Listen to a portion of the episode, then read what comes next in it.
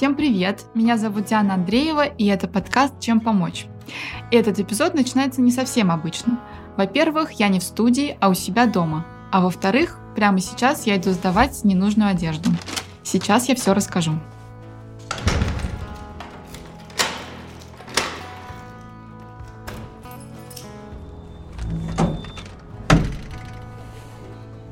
На протяжении последних пяти лет я регулярно сдавала вещи на переработку. Обычно я относила их в H&M или в Uniqlo, и, если честно, ни на что особо не рассчитывала. Я думала, что в лучшем случае они отправятся на переработку во вторсырье, а в худшем я просто получу купон на скидку. Я не считала никогда это благотворительностью.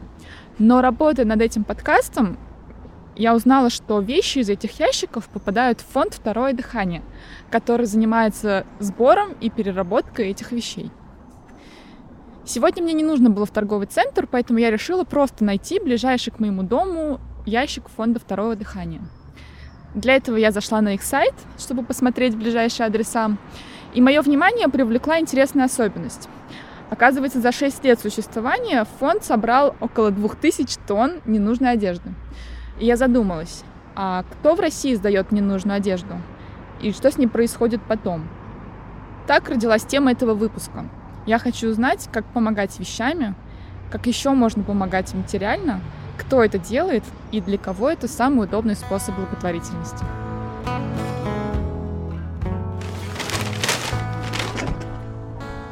Я только что сдала вещи, это заняло у меня не так много времени, около 20 минут. А теперь мы с вами вернемся в студию и поговорим о том, что происходит с вещами дальше. И, кстати, не только об этом. Чем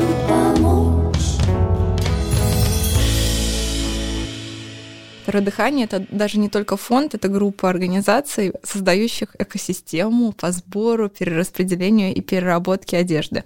Звучит сложно, но э, идея в том, что вот мы занимаемся одеждой, ненужной одеждой, стоками, браком, то есть всей разной, различной совершенно одеждой, а для того, чтобы она не попала на полигоны. Это Даша Алексеева, директор благотворительного фонда «Второе дыхание», в контейнеры которого я сдала свою старую одежду. Давайте начнем с того, как появился фонд. Даша закончила финансовый университет и никогда не планировала создавать собственную благотворительную организацию. Однако все изменило поездка в детский дом. Я просто была очень любопытной, и я поехала в детский дом, потому что хотела посмотреть, как все на самом деле устроено. То есть вот э, были какие-то статьи в прессе про игрушки, приколоченные к полу, и вот мне было любопытно увидеть, э, как, как все на самом деле работает. А, я съездила туда несколько раз, потом внезапно для себя стала руководителем этой нашей волонтерской группы, искала людей, постила там отчеты в соцсетях. В какой-то момент я начала фандрайзить. Фандрайзинг в 2007-2008 году это было еще что-то новое, потому что не было платформ типа «Пользуясь случаем», где можно там устроить веселый ивент, а ты просто ходил по знакомым там или писал в своем контакте там. Но, в общем, это было очень странно, и в итоге я фандрайзила не со своих одногруппников, а с их родителей, которые, которые за этим наблюдали, и как-то раз один из паб закрыл там сбор почти полмиллиона рублей, и это было за день до окончания сессии, когда я уже думала, что все, мы сейчас все разъедемся, и я уже не, не соберу деньги, а я в тот момент фандрайзила, чтобы ребят отправить не в социальный лагерь, куда обычно всех сирот свозят со всей страны, а в хороший лагерь для семейных детей, чтобы они там с кем-то познакомились, ну, как-то хорошо, полезно провели лето. Вот. Ну и, в общем, э, вот эта волонтерская деятельность привела меня к тому, что я сначала поработала в нескольких других благотворительных э, проектах, а потом э, открыла свой в 2014 году. Вот сейчас фонду исполняется 7 лет. Когда мы говорим про отходы, вряд ли кто-то задумывается об одежде. Кажется, что одежду мы выбрасываем крайне редко. У нас есть традиция передавать вещи по наследству. Но все равно каждый год больше двух миллионов тонн текстиля оказывается на свалках.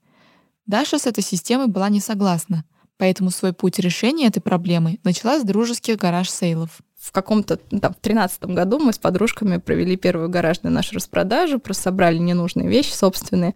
Это не было посвящено там теме осознанной моды, там, потреблению. Никто в тот момент вообще не задумывался. Вот я повторюсь, там, выпускницы престижного московского вуза просто разбарахлились, как бы, и с удовольствием перепродали друг другу там свой Сан-Лоран. То есть вот так примерно выглядела MVP наш. Вот. Но в процессе мы за несколько часов заработали 134 тысячи рублей, потратили там 4 тысячи рублей.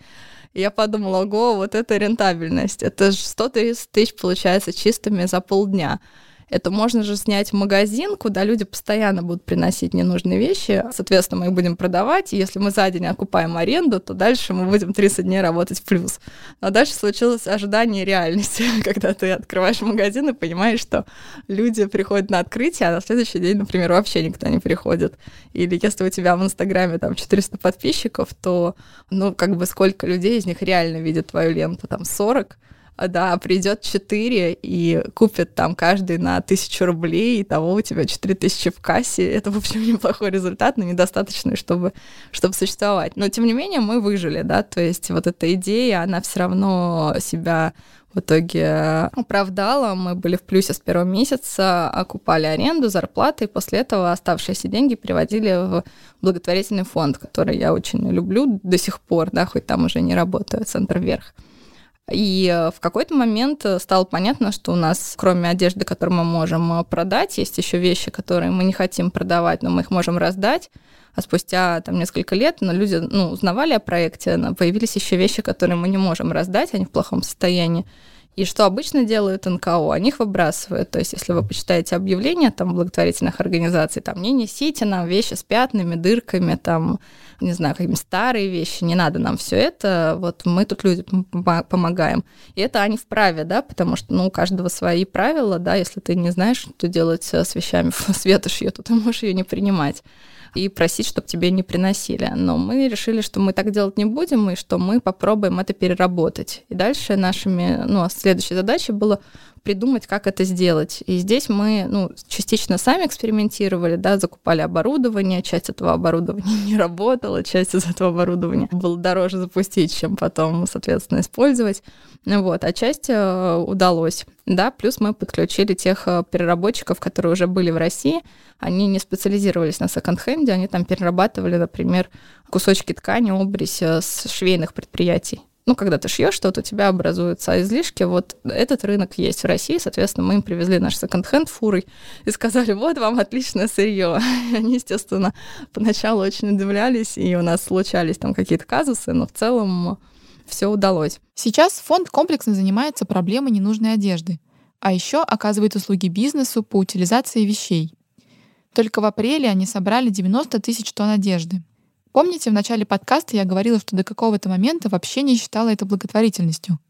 Оказалось, так и было задумано. Мы себя позиционируем как такой городской сервис, то есть ты не фонду помогаешь, когда сдаешь вещи, как это не парадоксально, да, и даже не людям, которым фонд там может эти вещи отдать, а ты помогаешь сам себе. То есть это прежде всего такая бесплатная услуга для горожан, что ты можешь не выкидывать там, да, или не мучиться выбором там а, центра какого-то кризисного, не сортировать свои вещи на разные организации, а просто сдать это все в одно окно, грубо говоря, и не париться дальше, что там будет с твоими вещами, потому что у нас там 95% одежды всегда находят в итоге какую-то повторную жизнь, либо как вещи, либо как сырье.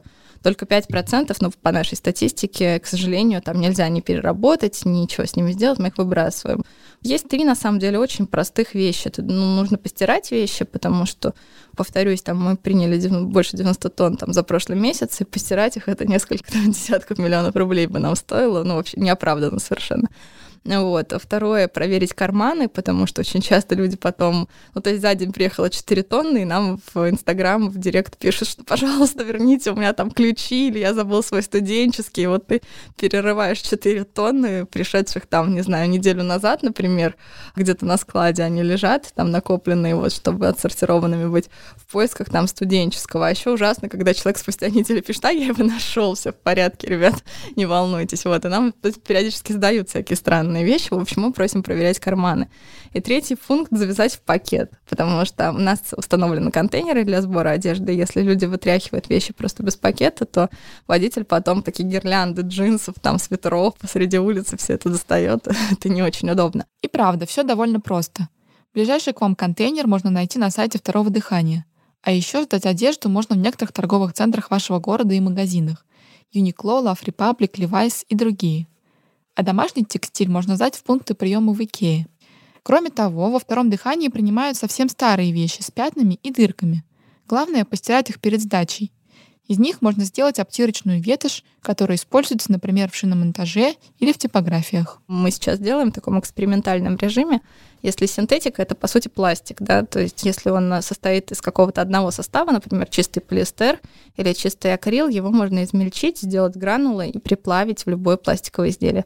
И вот мы сейчас сделали, например, ручки сами из одежды, сделали вешалки из одежды, сделали какие-то затычки до сифона, то есть мы экспериментируем с, с тем, что можно сделать из текстиля, и это просто потрясающе. Мне кажется, мы хакнем систему, когда какой-нибудь бренд закупит у нас вешалки из ненужной одежды, на которой будет висеть одежда, которая тоже станет когда-нибудь ненужной, и снова будет сделана вешалка из нее. Ну, в общем, это такая замкнутая экономика. Чем помочь? После того, как вы опускаете свои ненужные вещи в контейнер, они едут на склад, где решается их дальнейшая судьба. Небольшой процент качественных вещей отправляется в секонд-хенд charity shop. Какая-то часть непригодных к ношению уезжает на переработку. А еще кое-что отправляется на благотворительность. Я могу в целом сказать, что примерно половина того, что мы э, собираем, это вещи в э, плохом состоянии на переработку, и вторая половина это вещи в хорошем состоянии, которые можно продолжать носить. И вот э, те вещи, которые можно продолжать носить, они распределяются по более чем 100 благотворительным организациям в 20 регионах, и это очень разные организации.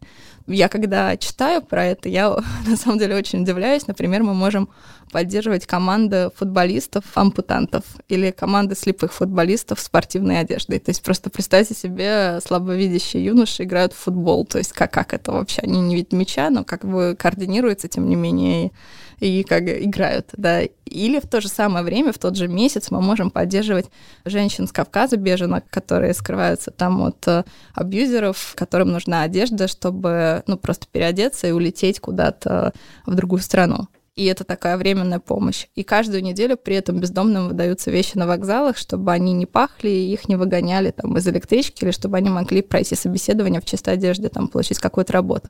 И суть фонда, да, весь смысл того, что мы делаем, в том, что мы такой агрегатор шмоток, тебе не надо лично запариваться о том, кому может помочь твой костюм 44 размера офисный. Ты просто его сдаешь, и мы ищем самое рациональное, эффективное применение вот конкретно этой одежде. И мы вообще как бы пришли к такому тезису, что вещам все равно кому помогать.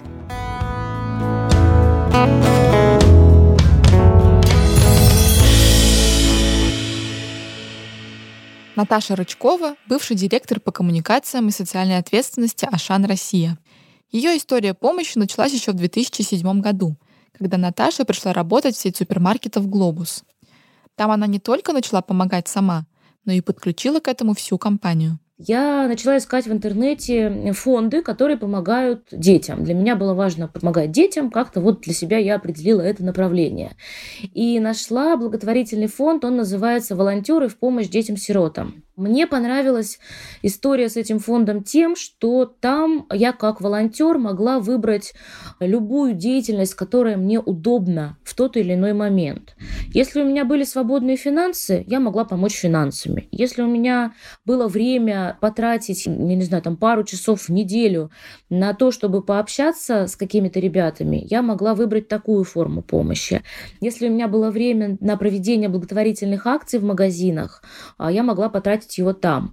И тут у меня сложилось несколько факторов. Я работала в розничной сети, понимала, что фонд проводит благотворительные акции по сбору, в первую очередь, питания, подгузников, да, гигиены для малышей, для тех э, детей, которые лежат в больницах. Это одно из направлений деятельности фонда. Я поняла, что тут вот складывается этот пазл, потому что я могу организовывать эти акции на территории магазинов, в которых я работаю. И, к великому счастью, все сложилось так, что руководство компании пошло мне навстречу, сказала, да, круто, начинайте делать. И я много лет до появления собственного ребенка да, была волонтером. Мы каждую субботу проводили благотворительные акции в наших гипермаркетах, собирали помощь. Параллельно есть у фонда направление помощи семьям, которые находятся в трудной жизненной ситуации, но волонтеры стремятся всеми силами сохранить ребенка в семье. И для этого необходимо не просто финансовая и продуктовая помощь, ну и очень часто нужна элементарная одежда. А я как э, человек, который готов отдавать эту одежду, она у меня накапливается, во многих семьях есть подростки, которые совпадают со мной по размерам. Я эту одежду, соответственно, передавала и продолжаю передавать через волонтеров других, через фонд этим семьям. Очень часто мне просто куратор этой семьи говорит, Наташ, вот у тебя одежда такого-то размера на такой-то сезон, если можешь отвезти, отвези сама. Если не можешь, мы пришлем к тебе другого волонтера, который тоже на машине, и заберет у тебя одежду, с удовольствием возьмет ее в пользование. Одежда у Наташи накапливается быстро, и по мере возможности где-то раз в 4 месяца она разбирает гардероб. Кое-что уходит в переработку, а остальное — на благотворительность. Я действительно звоню куратору, который ведет вот все семьи, да, подшефные, и ко мне направляют волонтера соответствующего или дают просто конкретную семью и говорят, Наташ, вот они нуждаются. Плюс с этого года еще я обнаружила на Facebook есть группа помощи мамам, которые находятся тоже в трудных жизненных ситуациях. Группа помощи, она называется «Кастрюлька Москва», и там можно и вещи передать, и обед приготовить маме, которая живет по соседству, соседству, потому что очень часто, особенно когда мама одна, там и финансовая помощь нужна, и продуктовая, и просто вот что-то приготовить, чтобы мама не тратила на это ресурсы. Это тоже очень крутая история, и в соцсети мне в этом очень помогают. Последний пакет одежды Наташа передала семье в Липецкой области, как раз через группу «Кастрюлька». За вещами к ней домой приехал волонтер, который забрал и отвез одежду для 15-летнего парня. А тот, в свою очередь, прислал Наташе свои фото слова благодарности. Я это делаю, во-первых, потому что я могу это делать. У меня достаточно, к великому счастью, ресурсов, как э, финансовых, так и физических, да, что-то делать. Пока у меня было очень много времени, я, говорю, я ездила с удовольствием на эти акции по выходным, когда мы собирали благотворительную помощь, и когда мои коллеги, например, зная мою должность, видели меня в волонтерской футболке, делали большие глаза и говорили, как? Как, Наталья, вы, директор, стоите, собираете благотворительную помощь для волонтеров, а мне от этого комфортно, потому что ты и дело полезное делаешь, и с людьми общаешься, и время свое проводишь не как-то бесцельно, а с пользой. Чем помочь? Иногда на сайте второго дыхания можно увидеть объявление о сборе не вещей, а денег. Даша говорит, что время от времени они запускают такие сборы на адресную помощь нуждающимся. Но иногда эти деньги необходимы для поддержания работы самого фонда. И это объяснить бывает сложнее. Пожертвование — это хорошо, потому что это нам позволяет удерживаться в тех ситуациях, в которых э, ну, не знаю, возникают какие-то кассовые разрывы. Например, мы можем не получить какой-то большой грант, и возникает вопрос тогда, чем оплачивать аренду 2000 квадратных метров и это очень важно. Плюс пожертвования нам помогают закрывать какие-то разовые истории, например, вот э, мы отправляем посылки женщинам в тюрьмы, и одна посылка это 800 рублей. Вещи мы можем собрать, то есть ты можешь принести там черные вещи, которые мы ей отправим, именно черные, там по ТЗ нужно вот, а, но кто 800 рублей, откуда они возьмутся, да, и таких ситуаций очень много.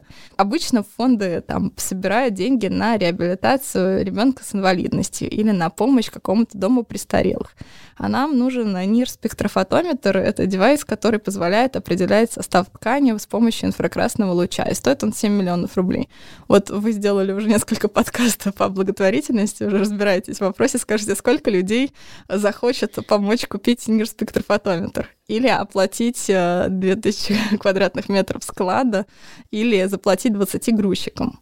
Да, это не история нам Миша, у которого был инсульт условно, да, это просто Владимир э, Васильев, которому надо платить 30 тысяч в месяц за погрузку ветоши. И в этом нет никакой драмы, никакого хэппи-энда, никакого сторителлинга, ничего нет. Это просто процесс. Если с помощью вещами стало чуть более понятно, то когда помогаешь деньгами, выбирать иногда приходится не только между расходами фонда и судьбами людей, но и между тем, в каком месте сейчас твои деньги нужнее.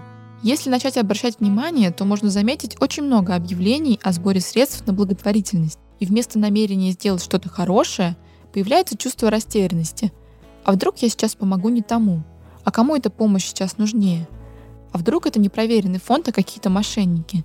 За ответом на все эти вопросы я обратилась к Саше Бабкиной, директору социальных проектов Mail.ru Group и руководителю сервиса Добро Mail.ru. Он как раз создан для того, чтобы люди помогали и были уверены в том, что каждый внесенный рубль пойдет на дело когда-то, давным-давно, когда мы только запускались, это было в 2013 году, а, задача реально формулировалась так, найти некоммерческие организации, которые точно честные. Но шли годы, и мы поняли, что важна не только честность. Честность — это, ну, гигиеническое такое требование. Да, фонды обязаны тратить деньги так, как договаривались, и на решение социальных проблем. Но вопрос в том, как они решают эти самые социальные проблемы и насколько они профессиональны. И вот это гораздо сложнее оценить, с одной стороны, а с другой стороны, это даже важнее, потому что важно не просто узнать, что есть какая-то трудная ситуация, узнать, как ее починить и сколько для этого нужно денег. Нужно, чтобы некоммерческая организация разбиралась в вопросе и понимала, что именно этим способом эта проблема должна решаться и так эффективнее всего. Сейчас на сайте Добра больше 200 некоммерческих организаций, которые прошли самый жесткий отбор — проверку репутации, уровня профессионализма и проверку службы безопасности юристов Mail.ru Group. И все это помимо обязательных финансовых отчетов, которых у благотворительных организаций должно быть очень много. Я спросила у Саши, а как человек может самостоятельно проверить фонд? Короткий ответ, как отличить, никак. Потому что а, мошенники, или даже не только мошенники, а непрофессиональные организации, они могут там с точки зрения сайтов, ведения соцсетей и всего остального вообще никак не отличаться от честной благотворительной организации, прекрасно выглядеть, э, красиво, сторителлинг, классные фотки, все норм. Я бы э, предлагала людям все-таки проверить, есть ли этот фонд в списке проверенных фондов добра. Потому что если есть, это хорошо. Если нет, это не означает, что как бы, значит, он точно плохой. Дальше, значит, нужно углубиться еще да, на следующий этаж, если есть для этого время. Нужно посмотреть, э, например, входит ли организация в какие-нибудь э, ассоциации других благотворительных организаций. Ну, например, если фонд занимается помощью детям с онкозаболеваниями, надо посмотреть, есть ли какие-то следы в интернете на тему взаимодействия, например, с фондом «Подари жизнь», потому что у этого фонда, одного из немногих федеральных, есть большая региональная образовательная программа для некоммерческих организаций. И для нас это один из хороших признаков, если фонд вот в этой программе участвует, учится как-то, развивается, да, и это, ну, для нас это важно, потому что это бесплатно, это возможность, которую, мне кажется, невозможно упускать никакой региональной организации. Можно посмотреть, оплачивает ли фонд какие-то, если это про адресную помощь, оплачивает ли он что-нибудь типа дельфинотерапии, вот что-нибудь такого, ну, без доказанной эффективности, короче говоря. Потому что если оплачивает, э, ну, нет, к сожалению, нет. Но это тоже э, не универсальный совет, как вы понимаете, потому что есть миллиард направлений деятельности. Просто кажется, что самое простое — это реально посмотреть, если там на Добре Mail.ru, если в конце концов нужна помощь, этот фонд, это уже как-то немножко облегчает задачу. Как мне рассказала Саша, в Добре занимаются не только проверкой фондов, но и исследованием сферы благотворительности в целом.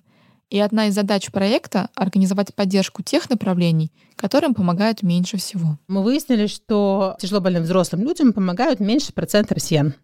А взрослые люди — это, чтобы вы понимали, 18+. плюс. То есть это даже не, не очень взрослые люди, это прям буквально вчера был малышом, а сегодня нет.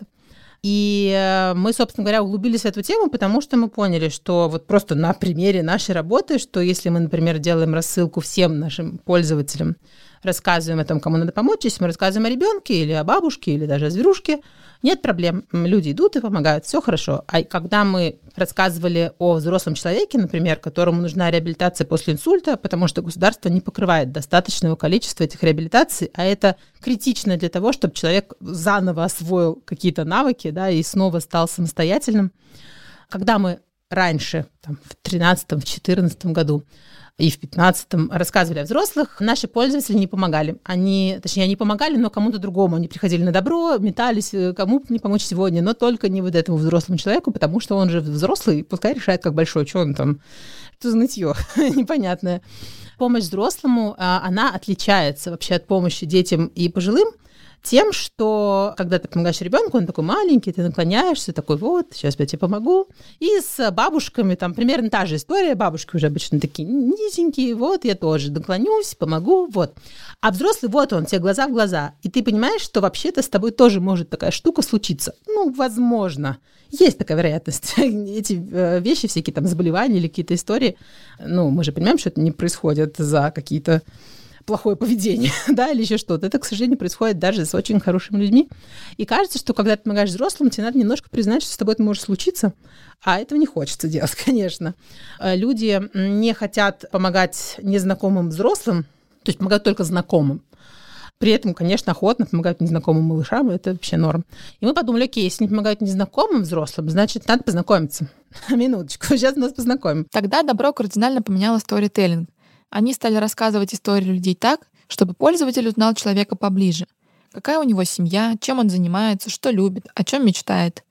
Фонду очень важно было донести. Никто не должен быть суперособенным, чтобы получить поддержку. И новый подход к рассказыванию историй повлиял не только на сборы на добре, но и на сборы взрослым и в других фондах. И таких категорий помощи, в которые жертвовать деньги сложнее всего, очень много. Есть еще масса направлений, на самом деле, в которых гораздо тяжелее. Есть люди с ментальными заболеваниями, это просто Боже мой, как тяжело вообще на эту тему что-то говорить.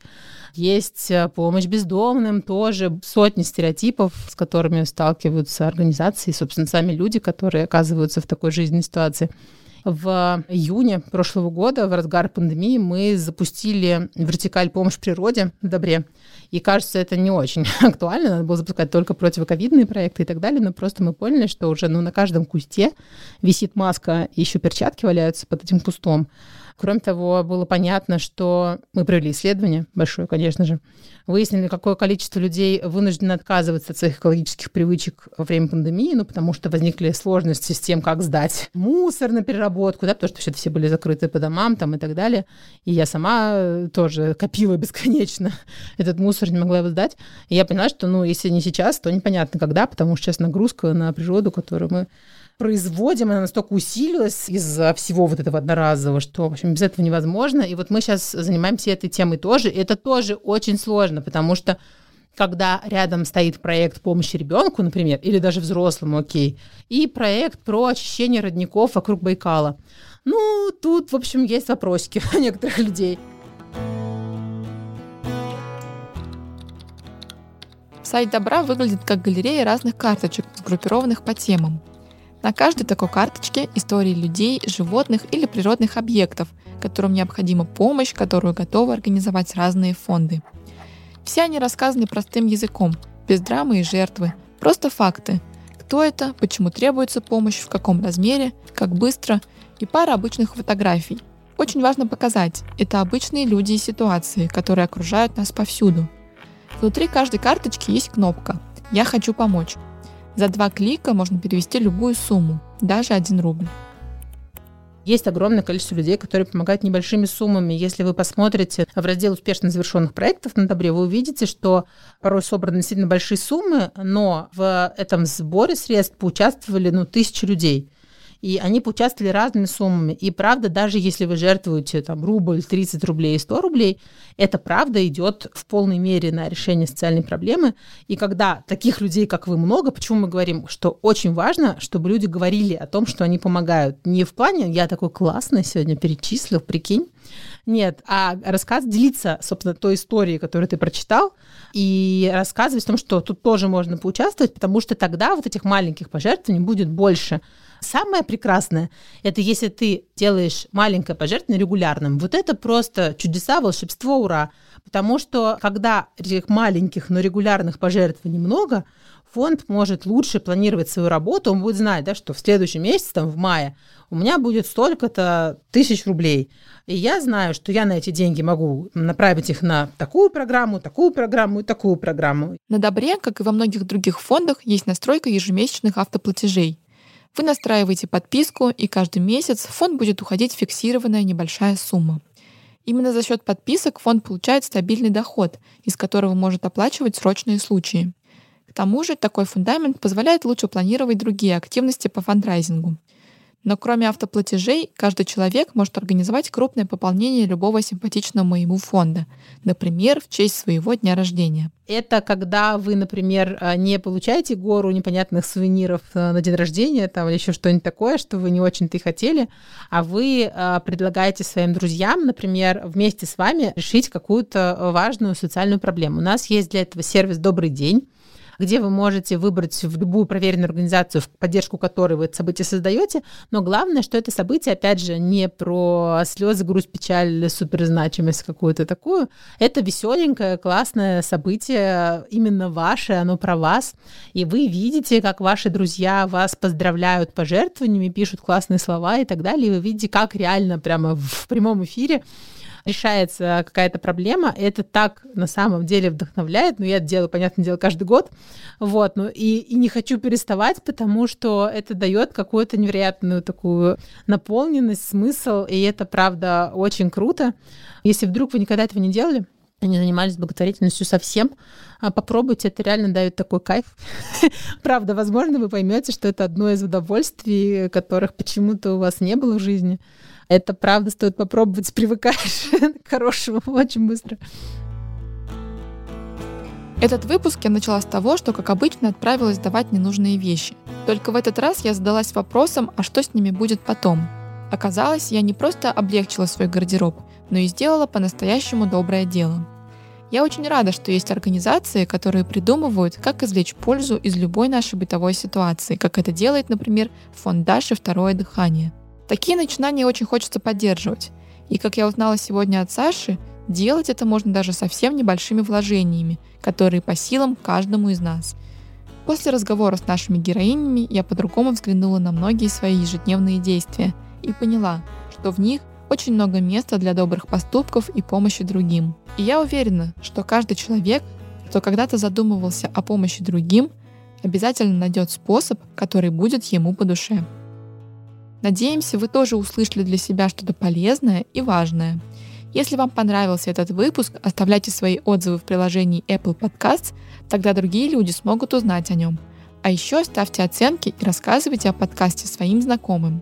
Мы хотим сказать спасибо Наталье Клиновской, которая пришла к нам в студию Brainstorm FM и предложила сделать подкаст о благотворительности, а еще стала идейным вдохновителем и продюсером этого проекта. Чтобы узнавать больше о разных видах благотворительности и новых выпусках подкаста, подписывайтесь на наш инстаграм «Чем помочь». Ссылку вы найдете в описании. Чем помочь?